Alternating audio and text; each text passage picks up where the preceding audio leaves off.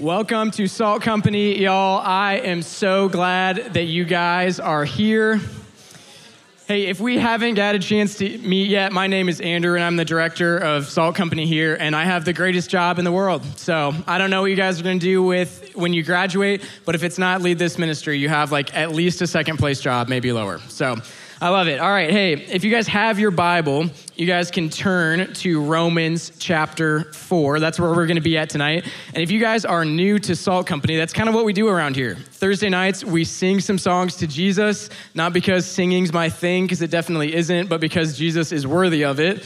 And then we open up the Bible and we just hear what God has to say to us. We think it's like way more important that we hear from God and what He has to say than I'm just up here like kind of wheeling out a bunch of my ideas. So, Romans chapter 4, if you guys like have the Bible open there, you can put either a finger or a pencil or a ribbon or something in that and then turn all the way back to Genesis 3, which should be like the second page of your Bible. It's going to be one of the first chapters. We're going to be in both of those tonight. And while you guys are turning there, uh, I just want to like orient us where we're at because the series that we're in, it's called The Story of the Bible.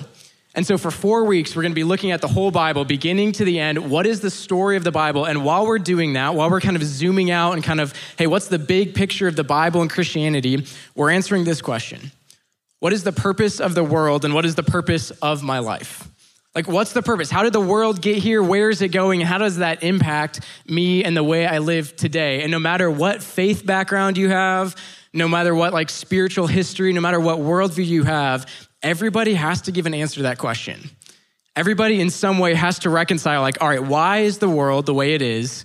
And how does my life and my story fit into this kind of like whole thing that's going on here? And actually, what we've seen is that the Bible doesn't shy away from this question, it actually answers it straight up. And it answers it in a way that is incredibly clear. And so let's look. Actually, I have a quick graphic, I think. Did that graphic make it in there of the story of the Bible? Maybe not. We're a brand new ministry. Sometimes things go wrong. Nope. All right. Nailed it. All right. So we don't have a graphic. Where we were week number one, we started at the beginning with creation. All right. And in the beginning, it's very clear the world did not get here by chance or by coincidence, it was on purpose by a creator.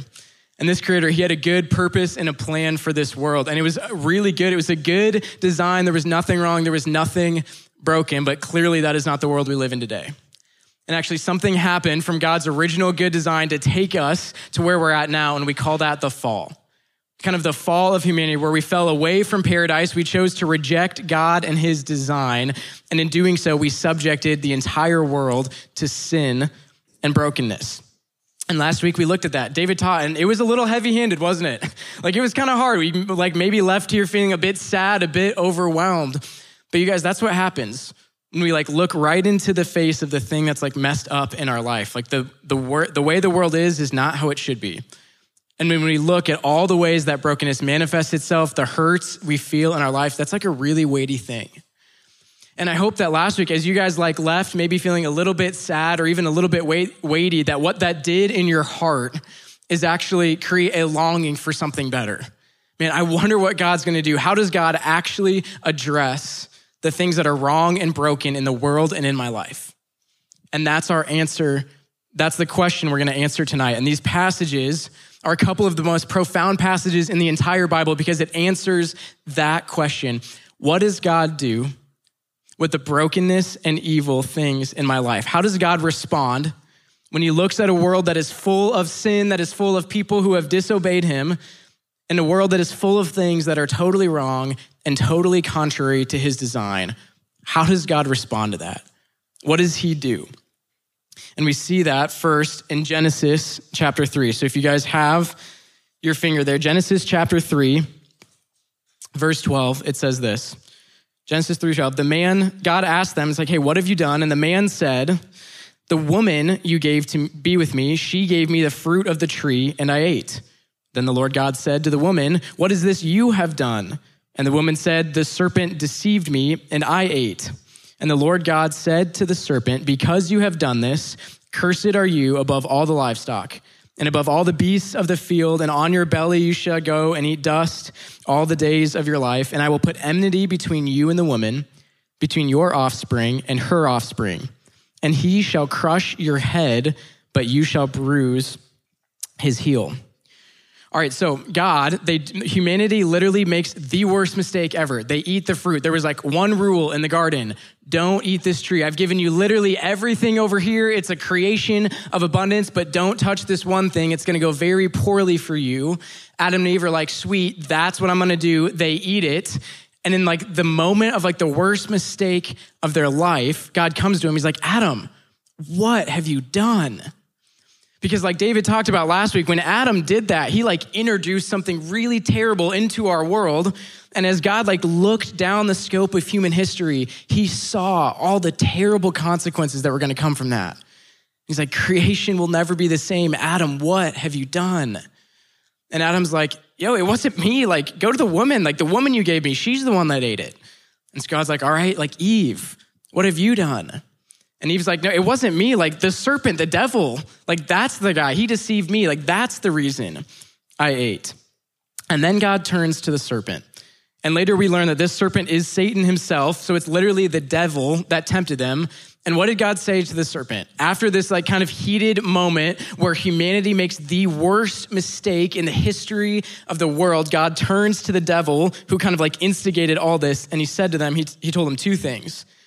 Number one, he said, Because you have done this, verse 14, cursed are you above all the livestock and above all the beasts of the field, and on your belly you shall go, and dust you shall eat all the days of your life. All right, he tells them, hey, kind of the immediate consequences of a thing, you're gonna crawl on the ground like a loser, all right? Who does that? Like crawling on the ground. What a terrible punishment. Like that would suck. No arms, no legs, you're just wiggling around all the time. Like, all right, immediate consequences for Satan, you're gonna be the one on the ground. You're gonna have to slither, all right? And people, when they walk around you, they're gonna kick dust in your face just to throw shame on you, all right? Like, kind of dust in the faith was like kind of a cultural thing of like shame and dishonor. So God's like, you're gonna be like lowly, you're gonna be a loser, you're gonna crawl around. That was kind of the immediate like ramifications for the devil. But this second one is actually really important because this is the one that changes our lives today. What's the second thing that God told Satan? Verse 15, he said, I will put enmity between you and the woman, and between your offspring and her offspring. He shall crush your head, and you shall bruise his heel. So, what God is saying to Satan in this moment is He's saying, Hey, there will be one day in the future where there will be enmity or like opposition, this like rivalry, this like intense competition between you and somebody later on that is born of the lineage of this woman. All right, he said, somebody's gonna come, somebody's gonna be born at a distant day in the future, and he's gonna come and you're gonna bruise his heel, meaning you're gonna like deliver some sort of blow to him. But this man, this guy who's coming, the seed of the woman, he's gonna crush your head. And you're not gonna recover. He's gonna kill you and this evil thing, kind of this sin, this brokenness that you brought into the world, I'm going to crush it. I'm going to defeat it forever.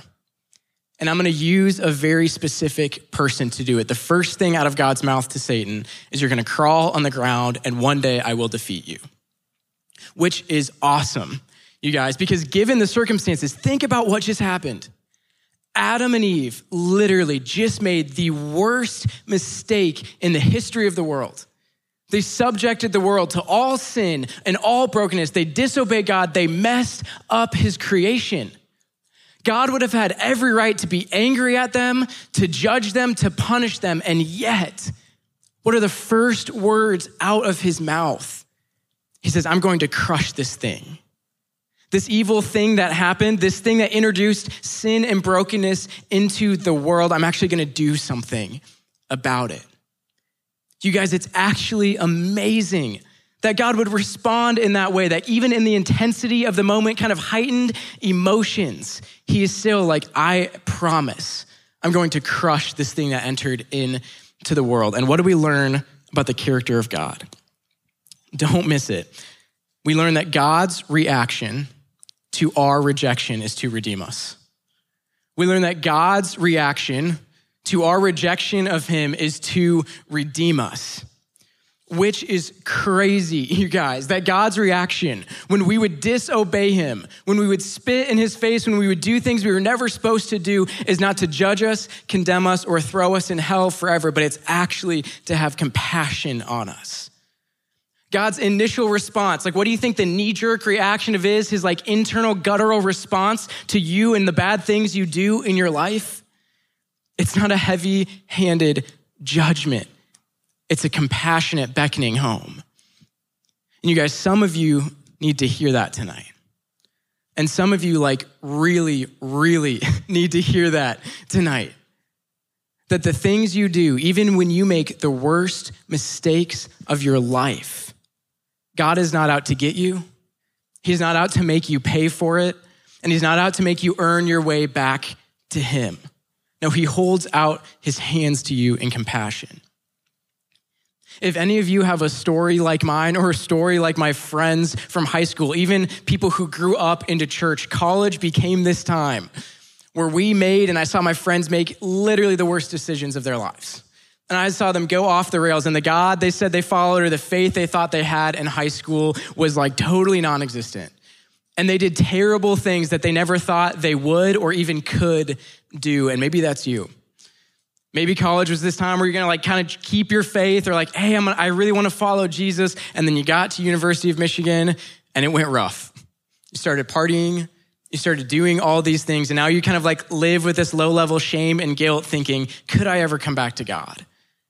Like God's just mad at me. Maybe he's super, God's probably super disappointed in me. Salt Company, that's not true. Salt Company, if God would have had a reason to be mad at anybody, it would have been Adam and Eve because they made decisions way worse with way worse consequences than you ever could. And yet, the first thing he does is promise to get rid of the very thing that they hated in their life, which was their sin and their rejection. Our God is a compassionate God. That is really good news for us. He's not angry at you. Now, how is this possible? Seriously, how is it possible that God could see the worst thing that humanity ever did and could look at us in our lives and see the worst things that we've ever done and just choose to forgive them? Does he just like sweep them under the rug? Does he like look the other way and pretend like they never happened? No, not at all. The reason it's possible for God to forgive us of our sins and at the same time not sweep them under the rug is because of what Jesus did on the cross. Flip back to Romans. We're going to see how this fleshes itself out. Romans chapter 3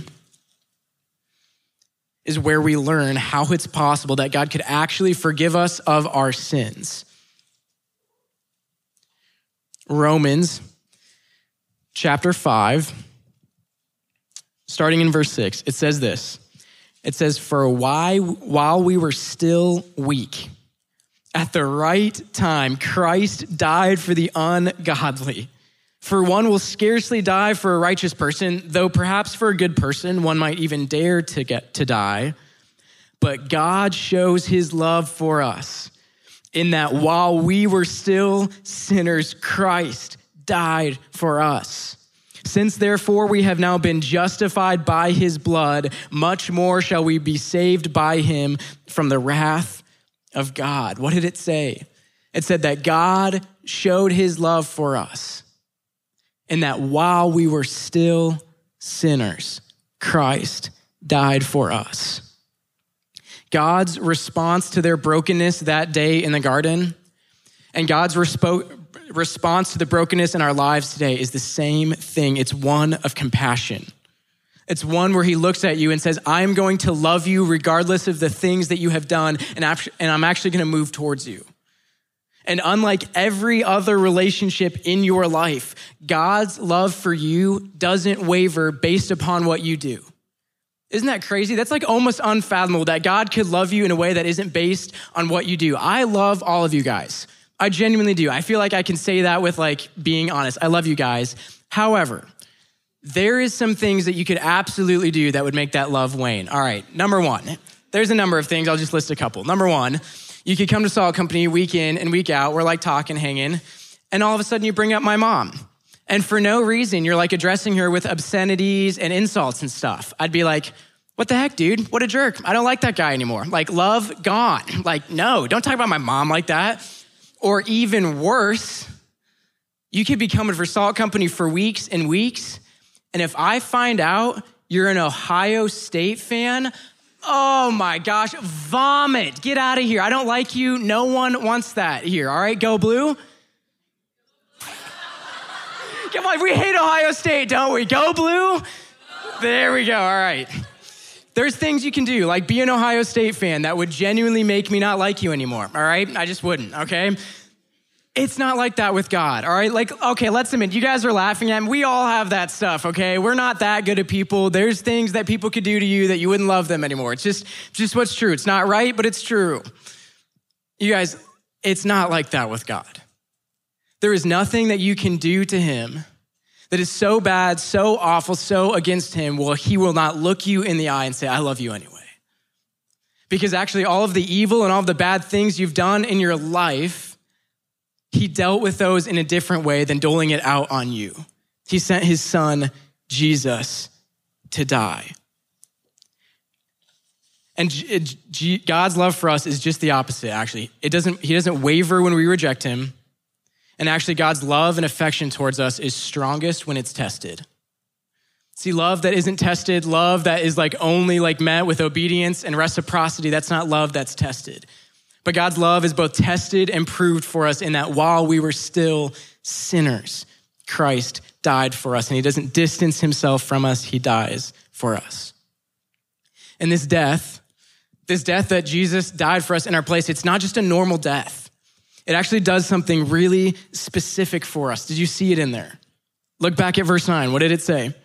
It said, Since therefore we have now been justified by his blood, much more shall we be saved by him from the wrath of God. The death of Jesus saves us from the wrath of God. The death of Jesus saves us from the wrath of God. And as soon as like the Bible says something like the wrath of God or like God's wrath, I get people might have like a trigger warning for some street preacher or like some weird things going on like ooh wrath of God, that's a weird thing. But here's what it means. I'm to I'm to clear it up. God having wrath just means that he loves the world so much and he loves you so much that when sin and suffering and injustice begin to hurt and destroy the very people he created, he reacts passionately. God's wrath just means that he loves you and he loves the world so much that when things like sin, like temptation, like injustice, when that comes in and begins to hurt your life and hurt the world, it makes him angry just like it would anybody else who has ever loved somebody. Y'all, if I went home tonight and somebody or something was hurting my wife, Laura, the like rage and violence that would explode out of me would make news headlines tomorrow. All right, I've got one life and I'm not afraid to spend it in prison. Okay, if you hurt my wife, I will end you because I love my wife more than I love my own life. You guys, she's amazing. I love Laura. And actually, if I were to see her getting hurt, the wrath and anger that would be stirred up inside of me isn't evidence of hatred in my heart. It's evidence of a deep, deep love for Laura. And it's the same thing with God. The fact that he has wrath the fact that things make him angry isn't evidence that he's just this hateful God up in heaven. It's evidence that he loves you.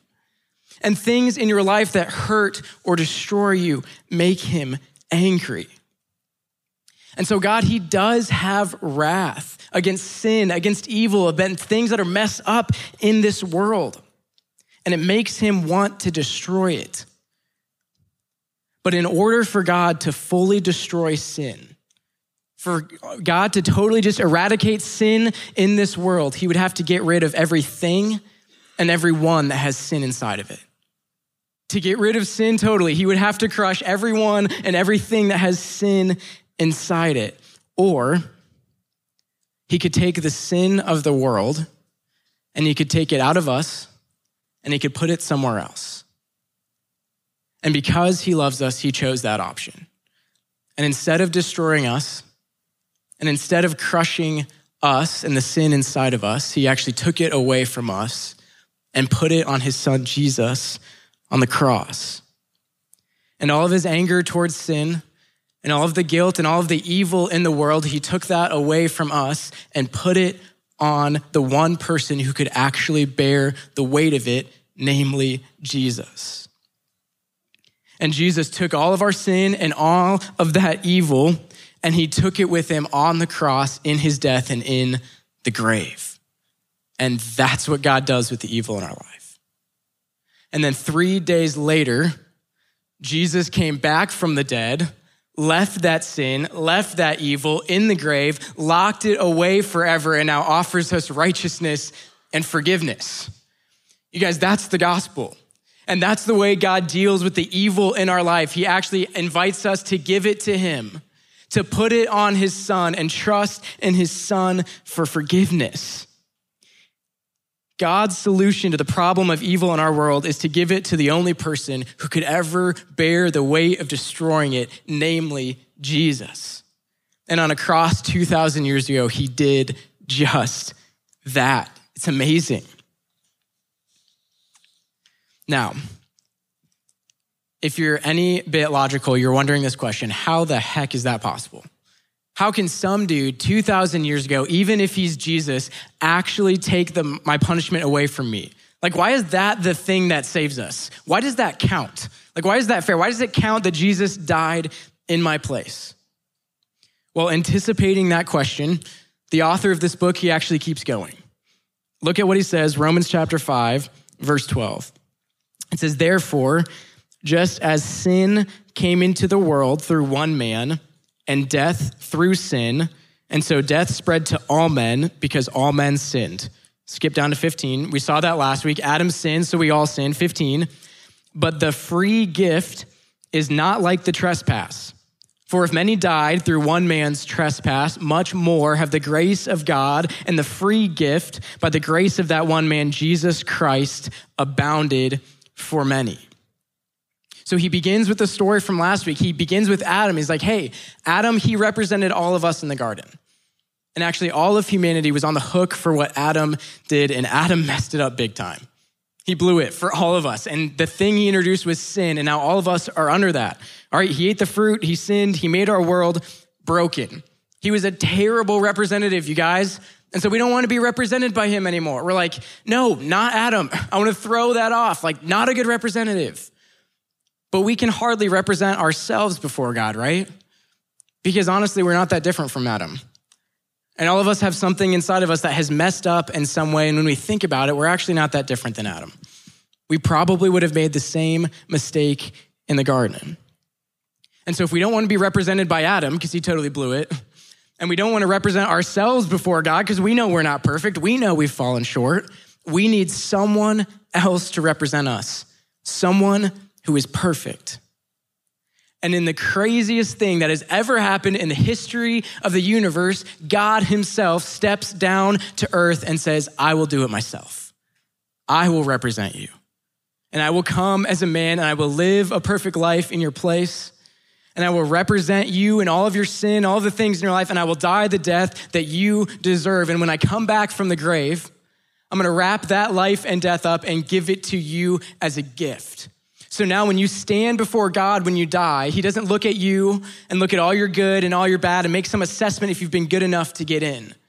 No, if you make the choice to be represented by Jesus, God looks at you and no longer sees you, He sees Christ and he sees his perfect life given to you as a gift. Isn't that amazing?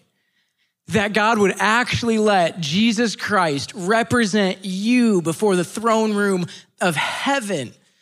You guys, this is a free offer that is literally available to every single person in this room. The only reason that I'm going to heaven if I die tonight is because Jesus is representing me, not me. And he wants to represent you too. He offers it as a gift. And so now the question we ask in our lives is not whether or not we need somebody to represent us, it's who is going to represent us. Is it going to be you? Do you want to try to show your resume to God, or are you going to put your faith in Jesus and ask Him to represent you because He wants to? Guys, that is how God solves the problem of evil in your life. He takes it away from you, puts it on his son on the cross, and leaves it there so that you could walk away from it. It's the good news of the gospel, and it's free for us all. Guys, I'm gonna invite the band up here. But I just wanna think a minute. A lot of us, most people in this room, we're gonna get the opportunity to go away together for the weekend. And here's my prayer for the weekend is that these next 40 hours, starting tomorrow night, would change the next 40 years of our life. And then actually, as we get away from Ann Arbor, as we get away from school and studying and roommates and kind of all the outside noise, maybe our phones don't get service there. Some of you, they're like, oh no, my phone doesn't get service. It might not, all right? It'll be good for you, I promise. Some of you, as we like get away and actually get around God and His Word, we're gonna have like basically four salt companies in one weekend and a ton of fun and a ton of like craziness in between that. But my prayer for us is that we would see this God who didn't stay in heaven, who didn't just like let us wallow in our evil, but this God who came down from heaven to die in our place. And that we would see him for the God that he is, and we would be so moved and so like amazed at his beauty and what his son did for us on the cross that we would never be the same. You guys, I am so excited for this weekend, and I'm so excited for what God might be doing in, even in your heart tonight. Will you guys pray with me?